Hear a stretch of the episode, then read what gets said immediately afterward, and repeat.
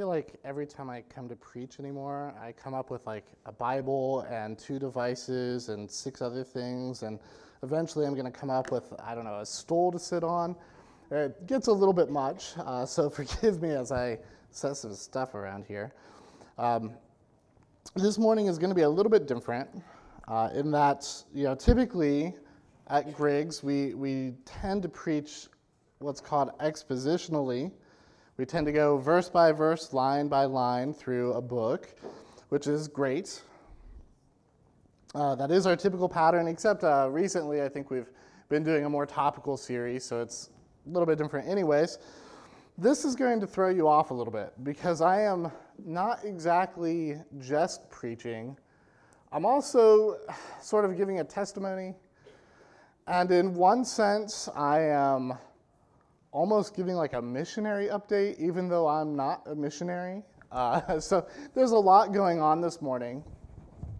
So forgive me if it seems like I'm jumping around a lot. Uh, we are going to start off uh, with what I would consider more of a testimony and then move into scripture. I believe most of you, if not all of you by now, know that Natalie and I are moving. Uh, within when are we moving? Oh, a week from today, we are moving. And it's been heartbreaking for us to leave Griggs, but at the same time, we have felt pull to be uh, where we are moving to, and I'll talk about that a little bit later. Uh, I wanted to give you a little bit of why we even came to Griggs and work our way through that so that uh, it didn't just seem like some random guy is talking for an hour about why he's leaving. And I'm not going to talk for an hour, by the way. I don't know why I said that. But uh, I, I, didn't want to just leave off by um, you know, explaining where we're going without explaining where we have been. So, uh, most of you, well, I don't know, maybe a small portion of you know why we came here. Uh, so, Natalie and I moved to Greenville in 2015, about five years ago. And the whole purpose was to get our education and return to Pennsylvania. By the way, is this battery dying or something? It's cutting in and out for me. I, yeah.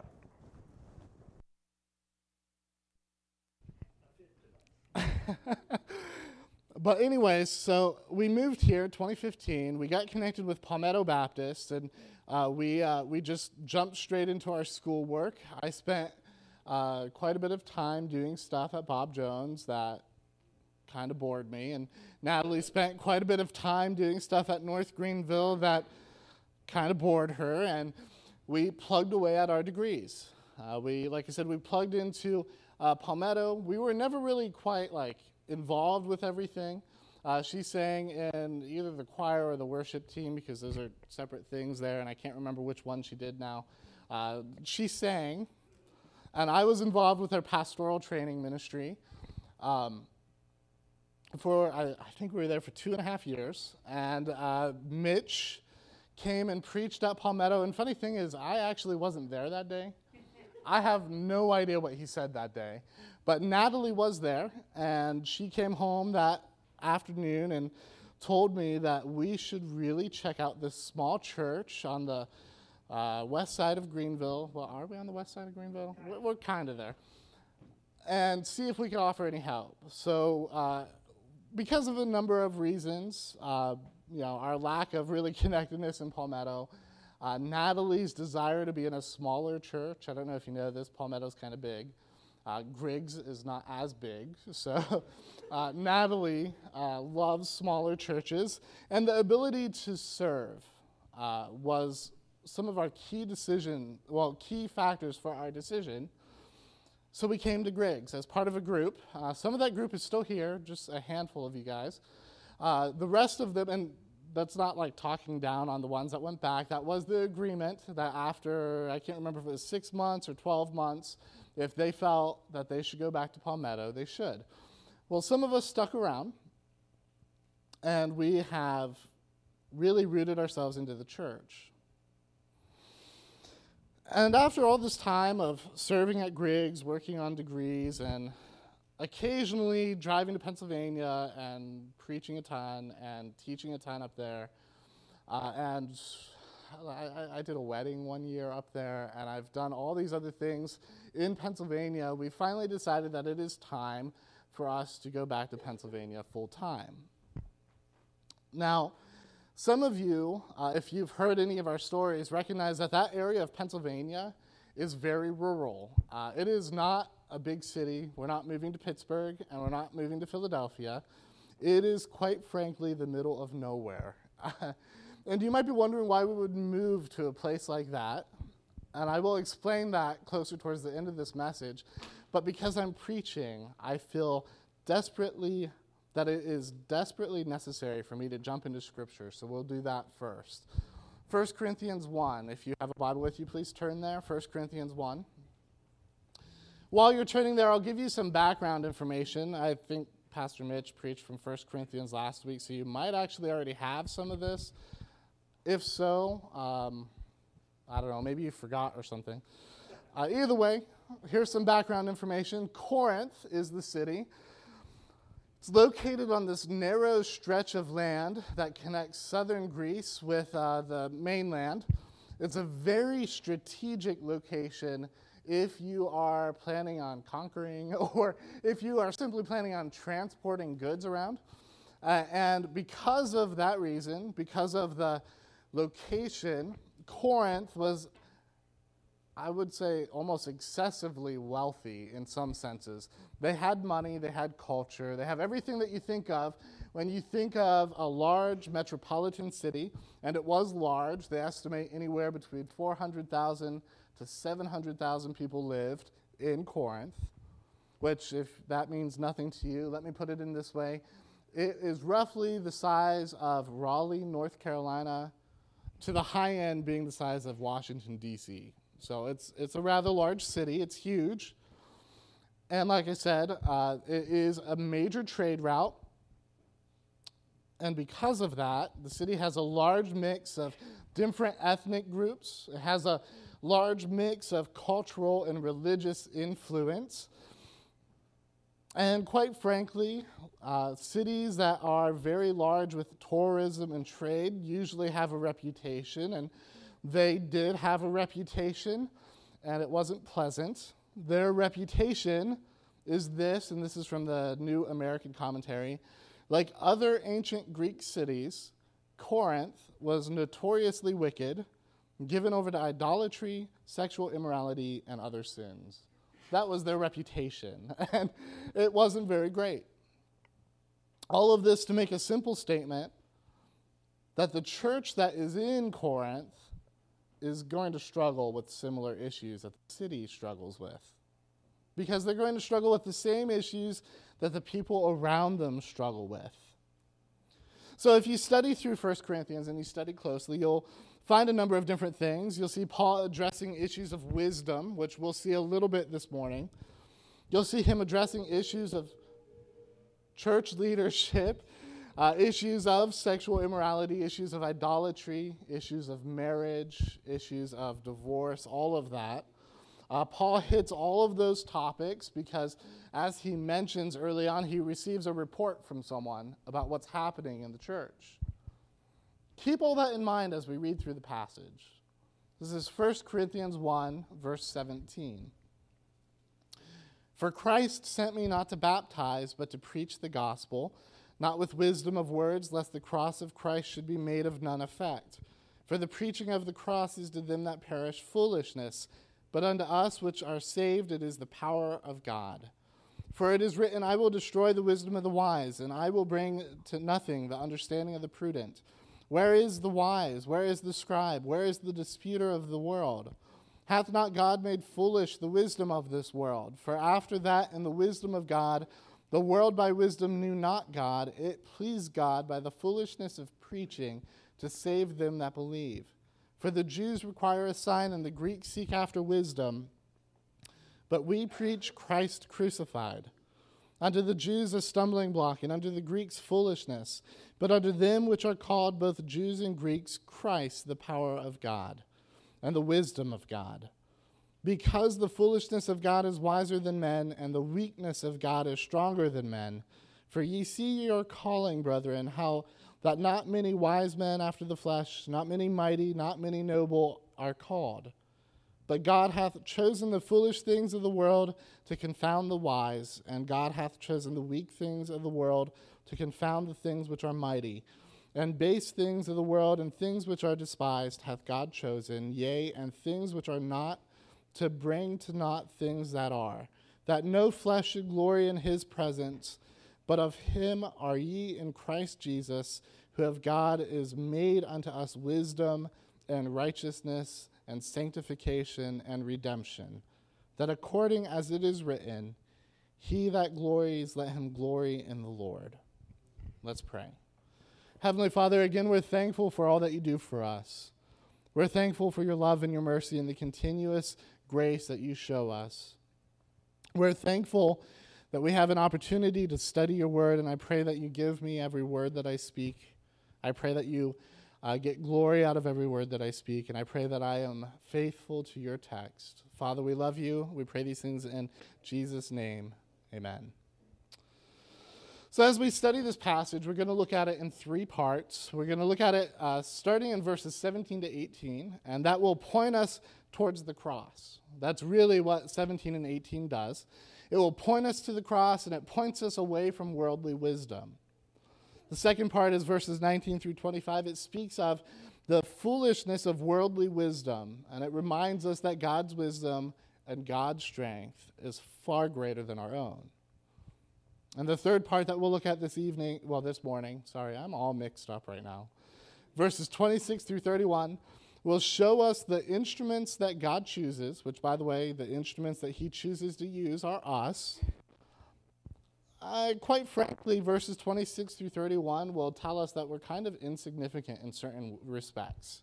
But we'll get there when we get there. Uh, don't think that's offensive. It is not. All of this should push us to be uh, understanding that it is the cross in Jesus Christ that provides our unity. It may help you to remember that Paul is writing to a church that is divided over their leadership. Remember in verses 10 through 16 that Paul makes the statement that there should be no divisions amongst them, that they ought to be united in the same mind and the same judgment. And he mentions these divisions about leadership within the church, and he draws them back to Jesus. Verse 13 is Christ divided was Paul crucified for you? And now in verse 17 through 18, he rejects those divisions and he points them back to Jesus. And he continuously does that throughout the whole book. Let's read again verse 17. For Christ sent me not to baptize, but to preach the gospel, not with wisdom of words, lest the cross of Christ should be made of none effect. For the preaching of the cross is to them that perish foolishness but unto us which are saved, it is the power of God. Paul starts with this statement that he was sent to Corinth not to baptize people. And let me be clear, he is not undermining baptism. Baptism is still a good thing. Uh, we are still supposed to baptize people, even to this day, which most of you in this room have probably been baptized, and that's great. Paul is not downgrading baptism. Baptism is a good thing. What he is simply saying is when he went to Corinth, he didn't go to just baptize people.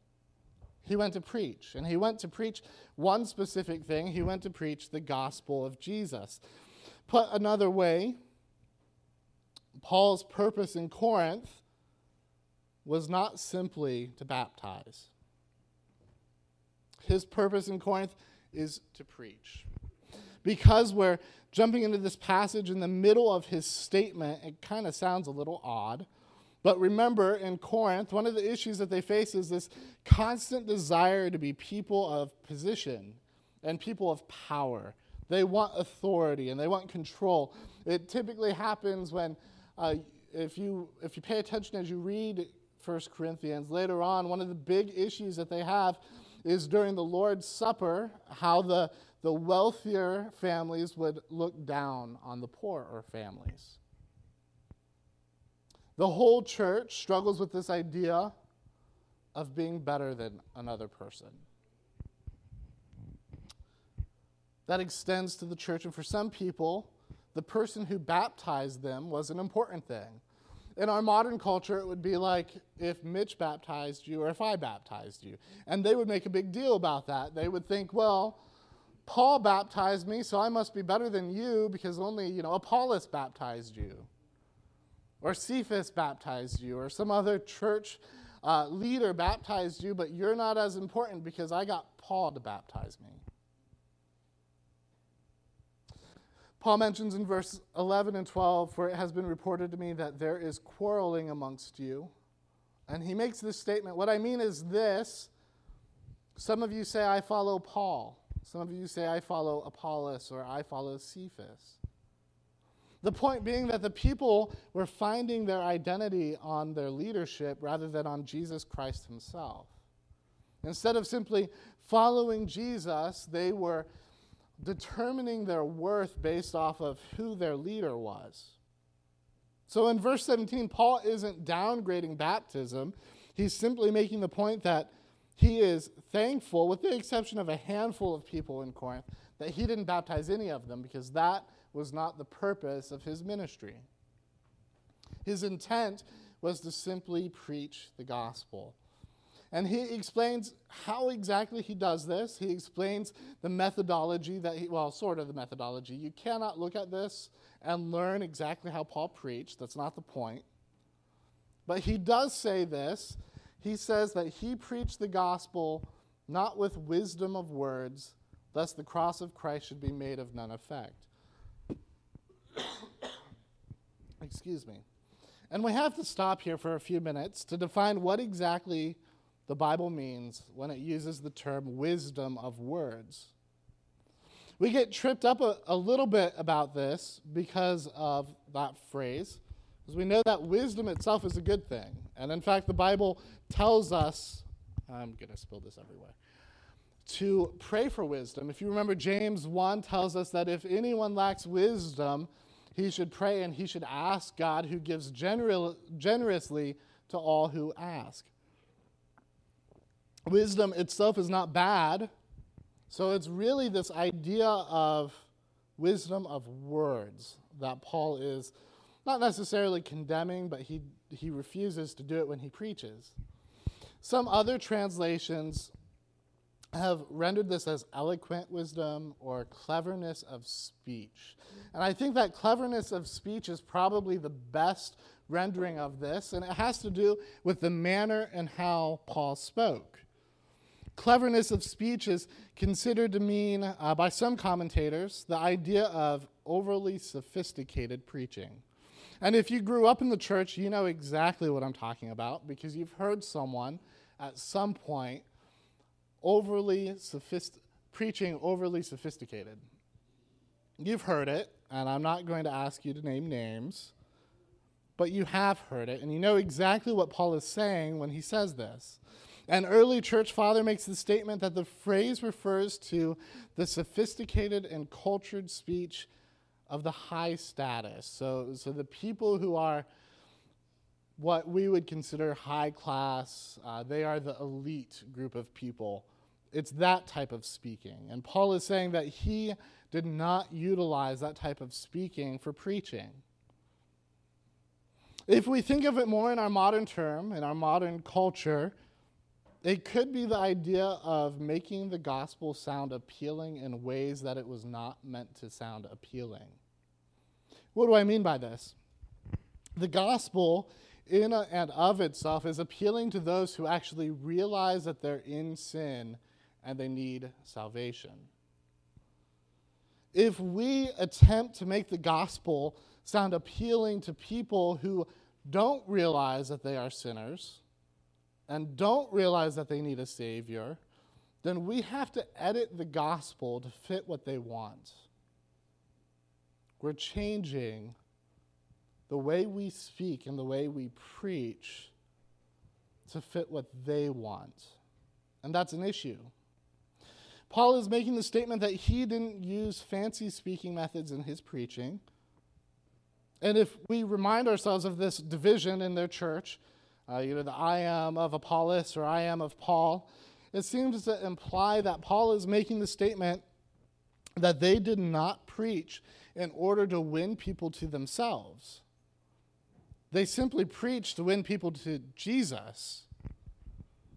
They don't want the church to take sides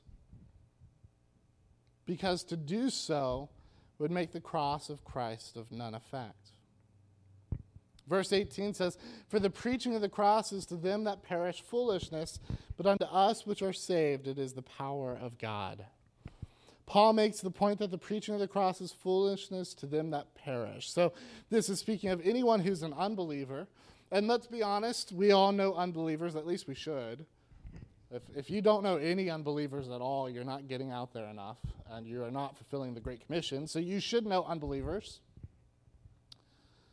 Well, to an unbeliever, an average unbeliever, coming to church on a Sunday or on a Wednesday, uh, singing songs and listening to someone speak for 30 to 45 minutes sounds utterly absurd. Like, why would you do that?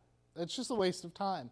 Especially if you, if you really want to consider it, if you are working 40 hours a week, you know, you're working full time, why would you want to waste your time doing that instead of just staying home and spending time with your family or uh, doing other what potentially could be good things?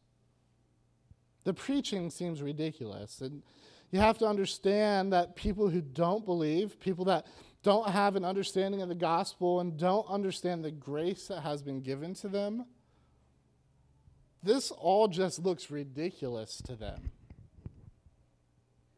You also have to consider that in the time period that Paul is writing, the cross itself did not symbolize the same thing that it symbolizes today. When we think of the cross, what do we think of today? We think of faith and we think of Jesus. We think of hope. In their time period, do you know what the cross represented? It represented Rome's authoritarian control, their ability to punish, the fact that they had all power. It was not a symbol of hope then. In fact, it was a symbol that typically meant that you were an utter criminal and you probably deserved what you got. So, for a whole belief system to base itself around what happened on a cross would seem absolutely absurd to them. To those that are basing their wisdom on the world, what the world says, what the world does, what they see when they look at us preaching about Jesus dying on a cross, preaching about his death, burial, and resurrection, all they see is a group of people worshiping a man who died as a criminal.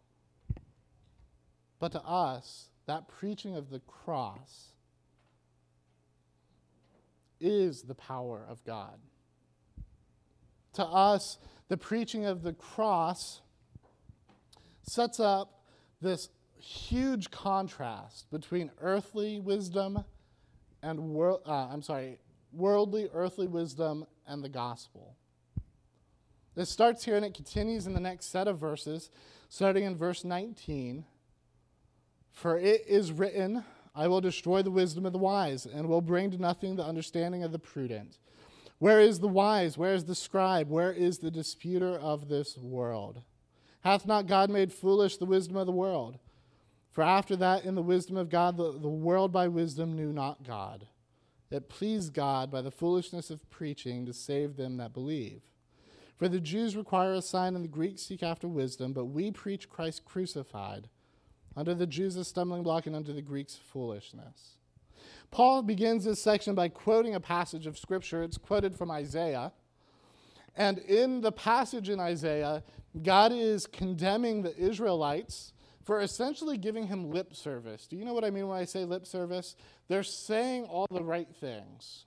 They say they worship God, they, uh, in our context, it would be coming to church every week, going through the motions, but not actually meaning any of it in your heart. And Paul is essentially pointing to this time frame when Israel was going through the motions And the Israelites during this time frame thought that they had everything in life figured out. And you can see that as you study other prophets. They thought they were doing the right things. And Paul makes this comparison and he expounds on it.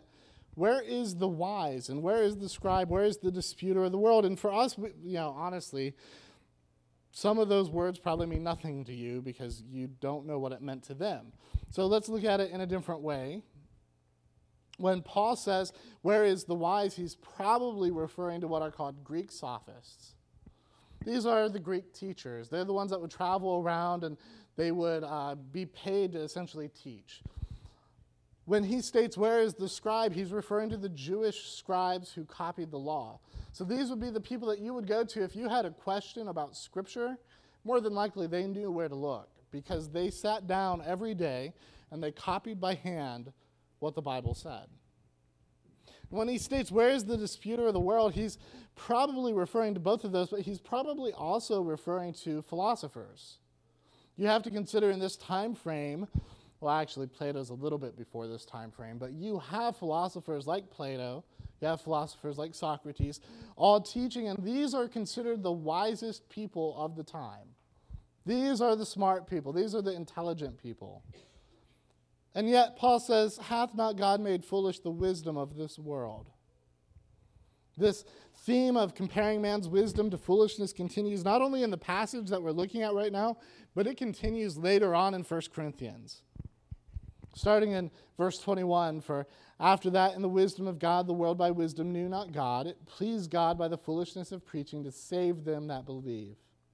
Not only has God made foolish the wisdom of the world, but Paul points out that through man's worldly and earthly wisdom, man still did not know God. Which is interesting because if you study the philosophers and you study philosophy through all the time periods, I think I heard it best stated by Dr. Ron Horton that the history of Western philosophy is the history of mankind trying to make sense of a world without God, while God is standing there visibly in their presence. In the world's wisdom, they did not know God. And as mankind sought wisdom, those that seek wisdom in anything other than God is found out to be foolish. Those that seek wisdom outside of God and Christian belief end up being at odds with God and Christian belief. It seems to heavily imply that God realized just how foolish preaching would seem to people. And he realized just what it would look like. And yet, that is what God chose to use. The world sees preaching as foolishness and yet it pleases God that people are saved through preaching. Paul expounds on this by contrasting those that believe with unbelieving Jews and Gentiles. For Jews demand signs, and Greeks seek wisdom, but we preach Christ crucified, a stumbling block to the Jews and folly to Gentiles. But to those who are called, both Jews and Greeks, Christ the power of God and the wisdom of God. For the foolishness of God is wiser than men, and the weakness of God is stronger than men. Paul makes this statement that Jews demand a sign. And he's separating the Jews from the Gentiles on purpose. So the Jews already have access to God's wisdom, correct? They have the Old Testament. And I don't know if you know this, but you can be saved through the Old Testament alone. So if you uh, have any question about that, you have to remember that there are a number of people listed in Hebrews 11 that were justified by faith without ever reading the New Testament. So they had the ability to seek this wisdom, and yet they wanted to see signs to validate what they saw. They had the Old Testament, but they wanted to see more, and they never quite understood where they fit in the history of salvation because they simply missed the point. They just didn't understand their scripture well enough, and they missed perhaps the biggest sign possible the cross, the Messiah. How terrible would that be in, later on in the afterlife to realize that you completely missed the point? The Gentiles didn't have the Old Testament. Uh, well, I mean, they kind of did. They could have went to their Jewish friends, but they did not. So the Gentile or the Greeks go on seeking what brings success in life today. So they are seeking success in politics, seeking success in law, philosophy, pretty much anything that you can do today. And this is more of a side note, but I hope that you can see a parallel to our lives today. So if you think of it clearly, how many times do we act like unbelieving Jews who have everything set before them? and yet we still seek for a sign and we still look for random things to happen. Despite having complete access to what God has given us in Scripture, we act as if we can't trust Him because we haven't seen those signs. How often are we acting like these Gentile Greeks who seek what brings success in life through our work, through uh, whatever we do in life, through, uh, well, even if you really think about it, you can elevate your family above God, and you can elevate your friends above God. You can elevate your jobs above God. And all of those things to the world are wise. None of those things are necessarily bad. But if we elevate those things above God and we don't see God, we've missed the point. The unbeliever seeks signs and worldly wisdom, but we have direct access to God and in turn direct access to His Word, direct access to His wisdom, which, by the way, again, just a reminder, His wisdom is greater than ours. But we typically don't act like it. Now, in our particular section, we're ending with these last two sentences in verses 26 through 31. But Paul actually continues this train of thought all the way through chapter 2.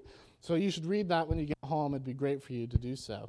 Paul ends this paragraph with this thought For ye see, this is verse 26, for ye see your calling, brethren, how that not many wise men after the flesh, not many mighty, not many noble are called. But God hath chosen the foolish things of the world to confound the wise, and God hath chosen the weak things of the world to confound the things which are mighty. And base things of the world and things which are despised hath God chosen, yea, and things which are not, to bring to naught things that are, that no flesh should glory in his presence, but of him are ye in Christ Jesus, who of God is made unto us wisdom and righteousness and sanctification and redemption that according as it is written, he that glories, let him glory in the Lord. Paul ends this paragraph in a way that honestly, if you it might actually sound a little insulting. If you if you read this and you're thinking, I'm just trying to serve God, and then you read this and it says, well, God doesn't choose those that are necessarily smart, and God doesn't choose people who are necessarily the strongest. God chooses the weak, and God chooses uh, what he says base, which is a great way to say that you're simple. and it could sound very insulting to all of us, but it's not meant to be insulting. It's not meant to be insulting whatsoever. So let me explain this. Verse 27 God chose the foolish things to confound the wise, and God chose the weak things to confound the mighty. Chooses the base and the simple things of the world and things which the world despises. And he does that on purpose, because in verse 29, that no flesh should glory in his presence. I like the way the ESV renders that. So that no human might boast in the presence of God. In other words, God has specifically chosen people who, to the world, in worldly wisdom, they seem completely and utterly unqualified. But to God, He qualifies them and He uses them. And he does it on purpose to prevent us from thinking that it's all about us. So if things go well and the church grows, well, it has nothing to do with me and it has nothing to do with Mitch. It's all God.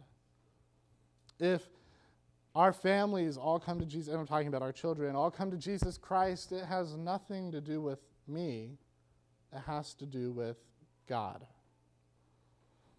If we happen to witness a huge revival like the revivals of the Great Awakening and the Welsh revivals, it has nothing to do with one person, which, by the way, we tend to uh, give Jonathan Edwards a ton of credit, and I think he would agree with me on this point. It had nothing to do with him and it all had to do with what God was doing through him.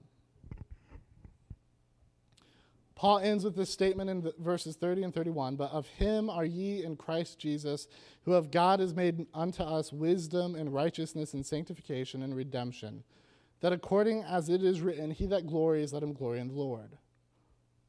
Because of him, we are in Jesus Christ. And what we realize when we are in Jesus Christ is that the apparent foolishness of the gospel, what the world thinks is foolish, is actually where true wisdom starts. Some take the terms righteousness, sanctification, and redemption as separate entities, but I tend to agree with people like Jonathan Edwards and Leon Morris, who are much smarter than I am, that these terms are not separate, but they simply explain and expound on what wisdom is and where wisdom is found. It is through wisdom found in our salvation that we can glorify our Lord and glorify Jesus Christ. Anthony Thiselton, which uh, has an awesome name. If you're looking for baby names, go for Thistleton. He makes this statement concerning these last two verses. As against the obsession with status seeking and success at Corinth, Wisdom is redefined and explicated as receiving the gifts of righteousness, sanctification, and redemption, freely bestowed through Christ and derivative from Him. It is only that for, our, for Christian believers, hence to glory in their newfound status as righteous, holy, and redeemed, is to glory in the Lord and no other person or thing. The whole point that Paul is driving at is that our salvation is the starting point for wisdom. So let me wrap this up. Because I started off talking about Natalie and I moving to Pennsylvania, and then I jumped into this passage talking about wisdom and preaching and a ton of other things. And you're probably sitting there wondering how I could possibly jump from that to this.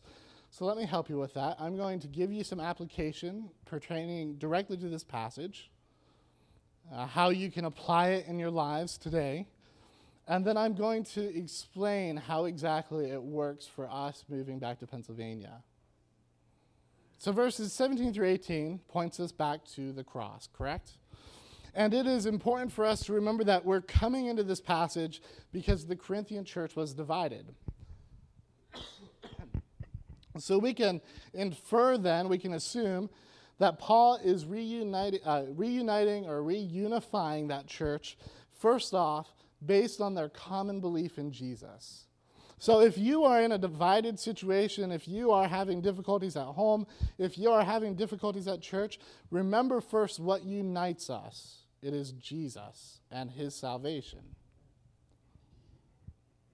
In the case of the Corinthian church, the divisions within the body has to do with the leadership that they followed. Remember the claims I follow Paul, I follow Apollos, I follow Cephas. In reality, if you are a believer this morning, you are to be following Jesus, not me, not Mitch. You follow Jesus and you do what Jesus says. And hopefully, everything that Mitch and I ever do just leads you back to Jesus and the cross and redemption and salvation through Him the same questions that Paul brings up. You know, was Paul crucified for you? Were you baptized in Paul's name? Can apply today. You can ask the same exact questions today concerning the leadership here. Verses 17 through 18 reminds us that Jesus is what brings unity, which is why that we can have a diverse church with people in different ethnic groups with different ideas and different thoughts and yet still worship the same Jesus and still worship the same God and still have unity with one another. Verses 19 through 25 reminds us that worldly wisdom is actually quite foolish, and that God's wisdom and God's strength is far greater than what we could even imagine. And I mentioned in this portion of Scripture that despite us having the wisdom of God contained in a book, we tend to still act like the unbelieving Greek and Jews. We tend to look for signs, and we tend to look for these things in order to validate ourselves, and we tend to look for our success in things that are not based in Scripture, or that might even be good things and yet not the most important thing. So think with me. Where in your life are you looking for worldly success? Where in your life are you looking for something that the world is offering rather than looking for God? Where in your life are you seeking for signs rather than trusting in the promises given by God through Jesus in His Word? And let me uh, be somewhat clear. This might sound, uh, I might step on toes or something. I, if you're offended, sorry. It might sound ridiculous uh, that people would look for signs today, but let me remind you that people still take seriously horoscopes, and they still take seriously fortunes, and they still take seriously all of those things. Even believers do. And yet, we have promises that Jesus made us. And we know that Jesus keeps those promises for us. Why wouldn't we take comfort in that? Lastly, verses 26 through 31 shows us that as instruments used by God to bring about his plan, honestly, we tend to think of ourselves a little too highly, when in reality, we're kind of insignificant in this aspect. And what I mean to this don't take it as an insult. Take this as a reminder that no matter how good things happen to be, whether the church grows exponentially while you're there or whether uh, your family all comes to Jesus Christ like uh, the first time you ever preach the gospel to your kids, which would be amazing. Uh, whether you uh, change your work culture because you focus on Jesus rather than simply pushing people to work regardless of what happens, it has nothing to do with you. It's all Jesus working through you. If you lead your small group tonight and they develop closer relationships with each other, or you simply show the love of Jesus to your neighbor, no matter what, it has nothing to do with you. It has to do with Jesus working through you, which means that none of that actually depends on you. So, what I'm trying to get across here is that God does not rely on us in order to accomplish his plans. We are simply privileged to be utilized by him. It is a privilege to be able to preach and it is a privilege to be able to lead people to Him. It is a privilege for us to worship and honor Him, for us to grow the church together for Him. It is all a privilege that doesn't depend on us. Which means that despite the fact that God really doesn't need us, the simple fact that he still uses us gives us one insight into his character. The simple fact that he doesn't need us and he still chooses to use us shows us just how much he actually loves us and cares about us and wants to have that relationship with us. God loves to use us to bring about his purposes. And God loves to use us to bring glory to his name. Keep that in mind. Uh, I do want to spend just the last minute or so talking about Natalie and I uh, moving. And quite frankly, we don't have a lot of details, so it's not like I can take a lot of time talking about this. Because in some cases, we're kind of just stepping out and just trusting God to do something. And in other cases, like we have some plans, but not really, you know, they might fall through. It's, it's all just um, whatever happens, happens. So, uh, you know, which, by the way, is extremely stressful for people like me who like to have plans. Uh, it is very stressful. And so, let me talk about this area that we're moving to. It is in rural Pennsylvania. Uh, and when I talk about rural, I have to clarify this because a lot of people think of you know small town America, and the town still has like 15,000 people living in it. That's not what I'm talking about. I'm talking about way out there in the middle of nowhere. There's this small little community of about a thousand people, and that's it. That's how uh, way out there that I'm talking about. And you might be wondering why exactly I would go to a place like that. It's quite simple. They are still people, they still have souls, they still need Jesus Christ. And when you really, like, if you want to talk statistics with me, let me be as quick as I can with this.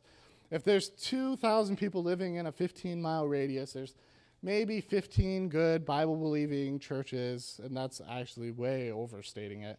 There's more like five. Um, unless every one of those churches has like a thousand people in it, they are not reaching everybody in that community. They're not even close to reaching that many people. And yet, Jesus still loves them. So when I say rural, we're talking about this way out there, middle of nowhere type of place with a very small amount of actual Bible believing evangelical churches as of right now, uh, all of the actual conservative churches that believe in the Bible and believe in inerrancy of Scripture and the virgin birth and salvation through faith alone, there, there might be four or five of them, and every single one of them are without a pastor. So uh, if the only conservative Bible believing churches don't have pastors, uh, that is a significant issue for that area. So we are going back to help them, uh, partially help them with pulpit supply, partially to uh, help serve them in any way possible. Uh, but ultimately, long term, our goal and our hope is to plant a church by Penn State University, uh, which, if you don't know anything about that area, which I don't blame you for because it also is kind of in the middle of nowhere. Uh, Penn State has this lovely city around it called State College. It's named after the university. It only exists because of Penn State. And it is, I believe, their population has about 80,000 people, so roughly the size of Greenville. When school is in session, Penn State main campus has 45,000 students. So the majority of the year, the city has about 120,000 people. And if you just do a preliminary search of the churches in that area, you will find a list of less than 100. There are less than 100 churches and 120,000 people. So, unless every church has over a thousand people in it, they aren't reaching the majority of the people. So, our goal is to go and help in these areas that are lacking, regardless of whether we plant relatively soon or not, or if we never plant, if we just end up in rural Pennsylvania helping. Our goals are similar to Paul's goals in 1 Corinthians. We are going to simply preach the gospel not with lofty speech or worldly wisdom, not with earthly counsel, but with the wisdom of God and with the whole counsel and wisdom of God. We are going to preach Christ crucified, even if we're ridiculed and insulted, even if no one listens to us, we will still preach. We are going to hopefully help build a strong community of believers in central Pennsylvania and we're going to do, as Paul says in 1 Thessalonians, which we read this morning, not only share the gospel with them, but share with them in their lives. And we're going to help those believers utilize their gifts to further the kingdom of God. Those are our plans. Uh, we hope that you will partner with us through prayer, particularly prayer. Uh, that is like the big thing, like pray for us. Like the moment you walk out these doors, you get in your car, please say a word of prayer for us um, partner with us in that sense. We also send a um, like quarterly prayer letter. It's like roughly quarterly. Uh, we never offered it here because we lived here full time, uh, but we have been sending it for years to our friends and family in other states. Uh, if you would want to be a part of that, uh, just contact me in some way, uh, Facebook or after the service, and we would love to send that to you. Which, by the way, is it is only through uh, what the USPS. I refuse to do email stuff, so yeah, deal with getting an actual letter for a change.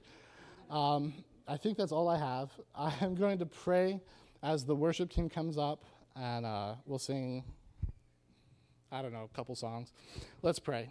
Heavenly Father, we're thankful for all that you do for us. We're thankful for the time that we've spent at Griggs and the awesome people here that are seeking to know you, uh, to seeking to grow in your truth. And Father, I pray that you continue to bless this church, continue to uh, glorify your name through what they do here and how they reach this neighborhood. We pray that you give them more opportunities to reach their neighbors and reach their friends and family for you. I pray that you uh, bless the remainder of time that we have this morning, that you bring glory and honor to your name alone. We love you and pray the, these things in your Son's name. Amen.